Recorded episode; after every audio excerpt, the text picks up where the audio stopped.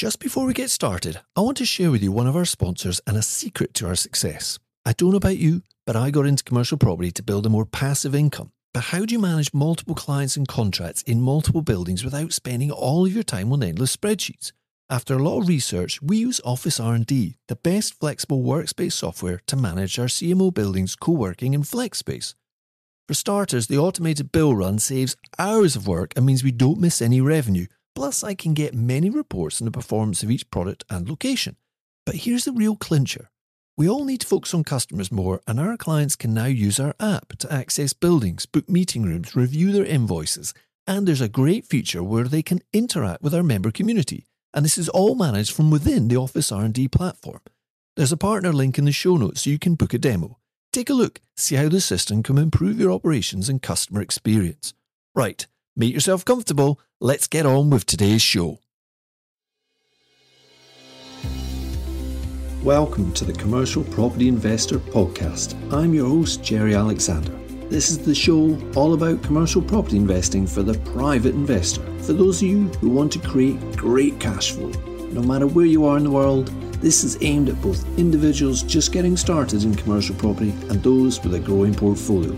Through interviews, hard learned lessons, and tips from professional investors, we want to give you a constant source of inspiration and up to date information on what has worked and what hasn't worked so you can make more informed decisions about your commercial real estate investments.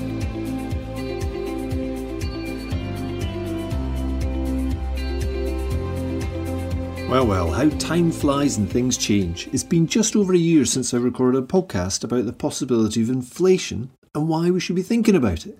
Inflation has now become very much part of the daily conversation, and I want to make sure you're considering the implications for your investment choices and strategies. We all know that inflation eats into development costs, and some of you will be working through projects right now where costs seem to keep going up and the potential for profit is going down. And many developers are feeling the pressures right now with contractor prices continuing to rise. And if the subcontractor hasn't priced it correctly, they start to bust their gums, fall over their own feet, or disappear for weeks on end. They're off to other projects where they may be able to make a better margin and they haven't made a mess of the pricing. It's not pretty out there right now, and having good relationships with contractors is really important. But today, I'm not here to talk about those implications. I want you to think about protecting your income and making sure you're aware of new bargaining chips around lease agreements that don't adequately account for inflation. So let's get into the numbers. Going with the UK January figures for CPI or Consumer Price Index, they worked them out over a 12 month period, and from January 2020 to when I recorded that podcast in January 2021, the CPI number was 0.7%. So prices hadn't really shifted much over those 12 months. And they had been a bit higher during the year and a bit lower, but that's where it was at that snapshot at that time. And when we jump forward 12 months to January just gone in 2022, that period was 5.5%. So inflation is definitely back.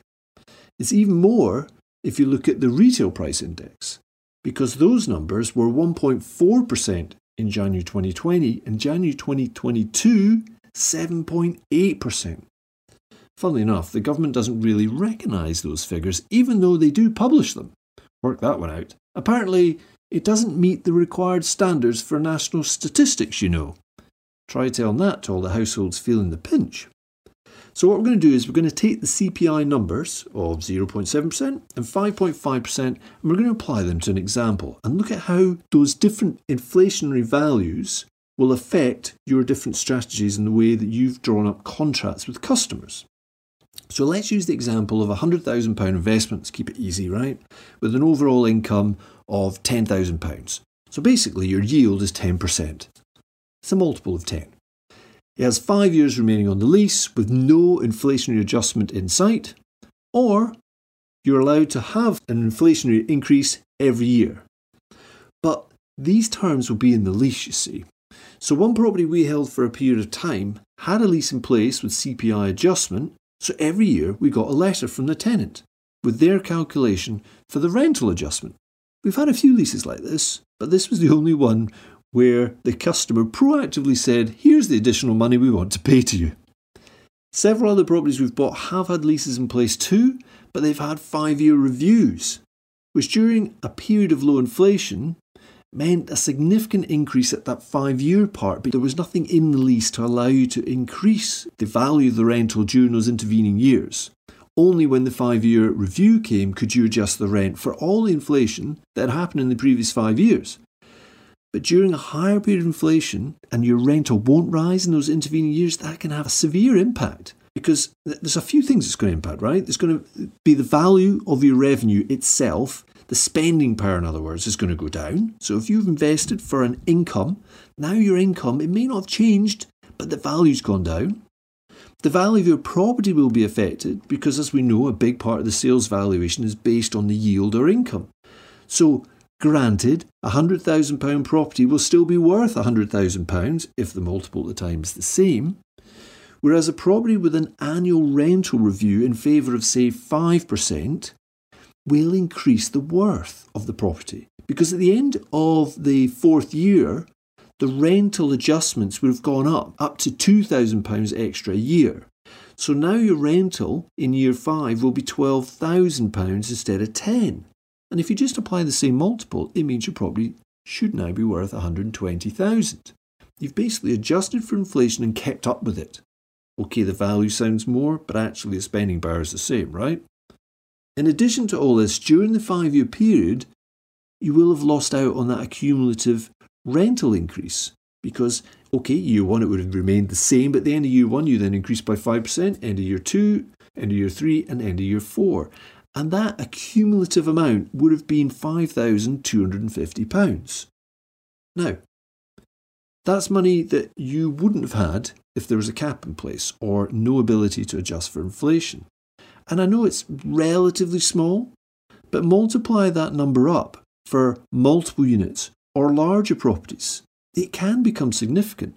Because our annual rental is over seven figures, a 5% inflationary drag would need an impact of at least 50,000 for every million pound in revenue. Imagine not making adjustments each year. Because compounding would start working very well in that scenario, but unfortunately in the wrong direction. If the inflation rate was only 0.7%, it would still have an effect, but we might not be having this conversation right now. With that level of inflation, the rental in year five would be 10,280. It's only gone up by £280 instead of 2,000. And the accumulated additional income would be 690 for the four years of the rent review. Bear in mind, the first year would be 10,000 as I said, and it's only the subsequent years that have the increase. So at 0.7, you would miss out on £690 over those five years, and your rental would have gone up to 10,280. It's all relative, isn't it? But when inflation starts to bite, it's more than one way. And this podcast is about you sustaining your wealth and creating great passive income, or as close to passive as you can get it, from commercial property. And I want to make sure you're protecting it. So, what is the point of all this? Well, it should affect your decisions going forward. It doesn't mean you shouldn't buy a property with a fixed rental and no reference to CPI or RPI or Bank of England inflation rates. It just means you need to factor it into your negotiations and price. Couple that with the potential for a service charge that might be in there too, particularly if it's a multi let property, maybe a managed property, but nevertheless a multi let with leases in place. And things could go badly quite quickly if that mechanism isn't in there. The thing is, at least you'd have all these things covered but there's no such thing as a standard lease. There will be things that were originally negotiated by the client and the landlord that had a real purpose to help facilitate that tenant moving in. Or there might be things that were missed off at the time because they weren't relevant, or the lawyer for the landlord hadn't really thought about them. For example, they might have put a sweetener in to get the client in and said they would keep the service charge capped or only review the rental every five years, and during a time of low inflation, that maybe doesn't have much impact, but it will do in the future. So that's about existing leases, right? You have to think about when you're looking at buying these properties that have existing tenants, what are the factors in there that are going to support or affect me from inflationary increases? Now, if you do come across a lease that doesn't have those clauses in place, it's not time to run away. It just is a negotiating point that might not have been so relevant before. But now you can use that when you're talking to um, the landlord or the agent or whatever that's selling the property, that you've identified that in the lease there is a problem here, something that's going to hold this property back. And actually, if you can play the waiting game, you'll be able to buy a property at a lesser price, wait till it gets to that review point, and then hopefully that's the point where either the tenant is going to start paying market rate, or indeed they may move out and you find yourself a new tenant and suddenly it changes everything. And that's when you get that asset management chance. The only thing is, if it's five years, that might be quite a long time, it might be more than the time frame you're looking for. So that's about existing leases. But what about new businesses or new leases or agreements? Remember, looking forward, the contract type that you choose or the different types that you can choose will have a bearing here. If you're setting up new contracts, make sure you have something in there to protect you. It's obvious. For us, we try to use licenses to occupy, which I've mentioned many times, as much as possible. And within that contract, we have a clause that refers to an annual adjustment in line with the Bank of England inflation rate, the published rate, that's what we use. You could use CPI or RPI, whatever it is that's relevant in your country. Others will review the contract on an annual basis and renegotiate before the notice period. So even if you didn't have that clause in there and you were working on a license to occupy, which some of our colleagues in the industry will do, they, they will just basically review each contract on an annual basis. So before that end of the contract comes up, whatever the notice period is, that's when they'll start renegotiating with the customer. And it depends on how bullish you feel about your rental rates and the market rates about whether actually you're going to put in a more sizable increase. Maybe you're in that phase where you're moving out of the kind of bums and seats phase when you filled the building or got the building going to now the stage where you're starting to push up your rates to more the market rate. And that might be more than inflation. It depends how you want to structure your business. We don't ever really put massive increases on for our customers, it's just not what we do. But when customers move out and new ones come in, that's when we make those adjustments up to market rate. Now, there are sometimes cases where people are on extremely low rate for whatever reason, and we'll have those conversations. I mentioned back in episode 50 that September seemed to feature as a month when we reach a peak in inflation. now, it would be interesting if the same thing occurred this time around. But whether it is this September or not, I think higher rates of inflation themselves will be around for some time to come. A lot of the factors that we discussed last year are still here and will continue to be so. There's not solutions to them, or at least some of them haven't gone away. As an example, there are still people and businesses with considerable savings. During the pandemic, they saved a lot of money, they paid down debt. There's companies with good balance sheets and they've only just started reinvesting, if at all, and they find it very difficult to keep a lid on price rises. Supply led inflation is significant as well, with many products in short supply due to shortages and time lags from when manufacturers closed or slowed right down. We all know about the chip manufacturers, where they slowed, contracted what they were doing, thinking of this big long recession that was going to come along that didn't really materialize. The economy flexed very quickly back into operation. But a lot of these manufacturers got a big hill to climb to catch up. So that's really leading to significant inflation. That's supply led inflation. And there's still a lot of money sloshing around. Let's face it, there's still people with loads of money throwing it into cryptocurrency, not saying that's a good thing or a bad thing, throwing it on the property market, throwing it on all sorts of asset classes, because there's just lots of it sloshing about. And the perfect combination for borrowers, if you think about it, is low interest rates and high inflation. And that's not often the case. And although we have seen some rate rises in different countries, they will remain stubbornly low, I think, comparatively speaking. Government debt will be lowering in value, and taxes will be rising due to wage increases.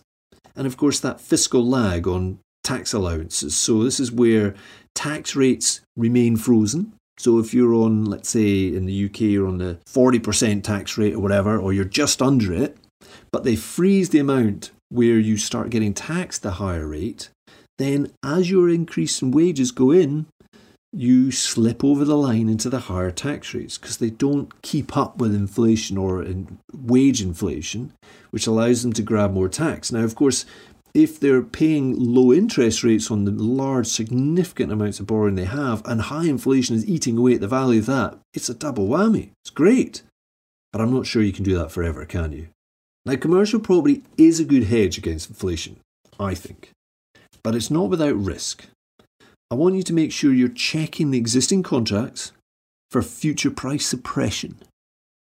Are any of your contracts that you're looking at for properties you're looking at going to be pressed in price because of inflation and not having those mechanisms in there. And if you're a more active investor seeking out perhaps more vacant units where you can find some new tenants effectively and increase the value of the property, are you thinking about your contract clauses? Is there an automatic review or frequent review period in there? If you're just getting into commercial and you're using the same lawyer you use for buying all your residential properties, they might not know enough about leases to be able to put in the right clauses to protect you.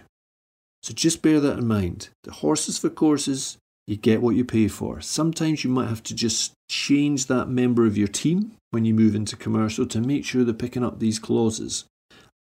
We're here to try and help with that sort of stuff, but we're not going to be able to cover everything in a podcast. And we still make mistakes. With the right clauses in place, though, your rents should keep up with inflation. So the last thing I want to mention is that if interest rates do climb, which they're going to right, they're going to, it just depends on how much, then it could have a knock on effect on valuations. You see, there will be a tipping point where the increase in debt costs will affect the affordability for investors. And therefore, capital values could go lower.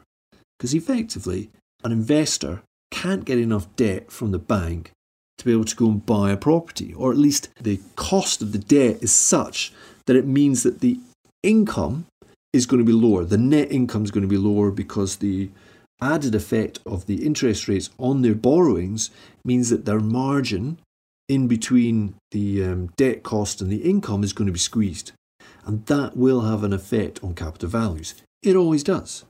So we just need to keep an eye on whether the central banks decide enough is enough and put rates up much quicker than they currently are. If you've always planned to keep for the long term, then the only way this might upset you, other than a slight dent in your ego because your paper value of property is or your portfolio is lowered, is the loan to value covenant you might have with the bank. So just think about that.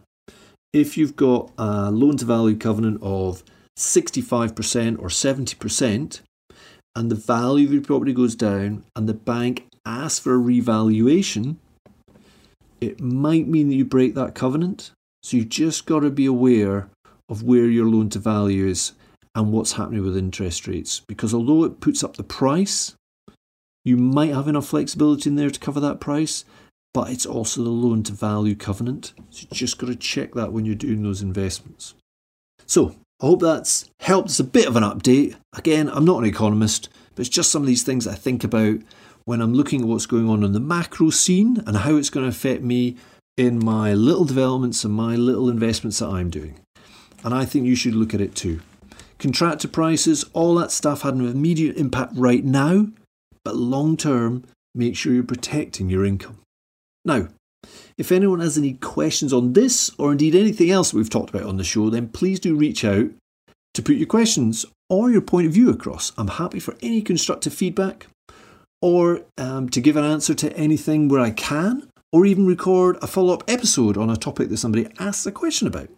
You can see some of the contact details for us in the show notes, or you can message me on Instagram. Just search up jerryalexander.commercial.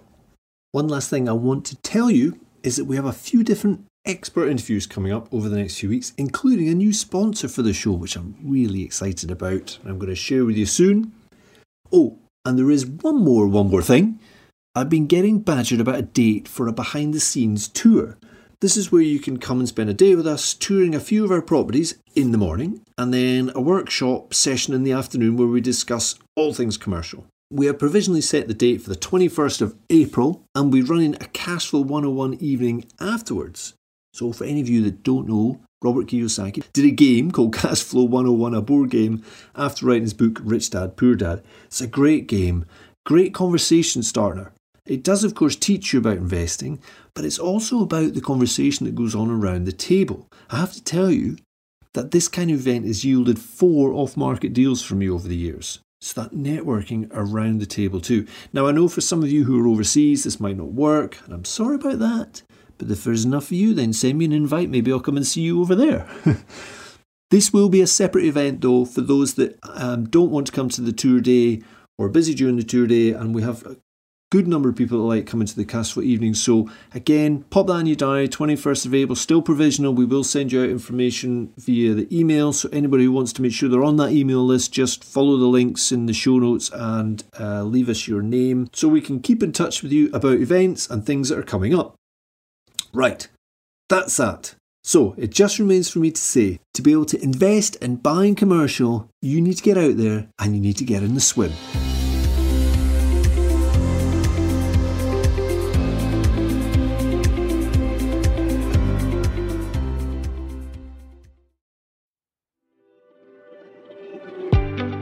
There, I hope you're enjoying the content delivered on the CPI podcast. Even though it's free to listen to, it actually takes quite a bit of time and financial commitment to deliver each and every episode.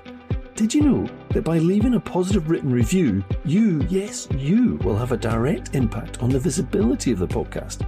And that's really important because by reaching a wider audience, it helps our team to continually improve the overall content that we deliver to you week after week. For some of you, leaving a review will be second nature, but for others, it might be a first one. Open your podcast app, pick the CPI podcast, and search for previous reviews. And on iTunes in particular, click to look at all of the reviews, and then you'll see an option to leave a written review. Go on, it'll only take two minutes, and it'll really make our day. And we genuinely read every single one of them.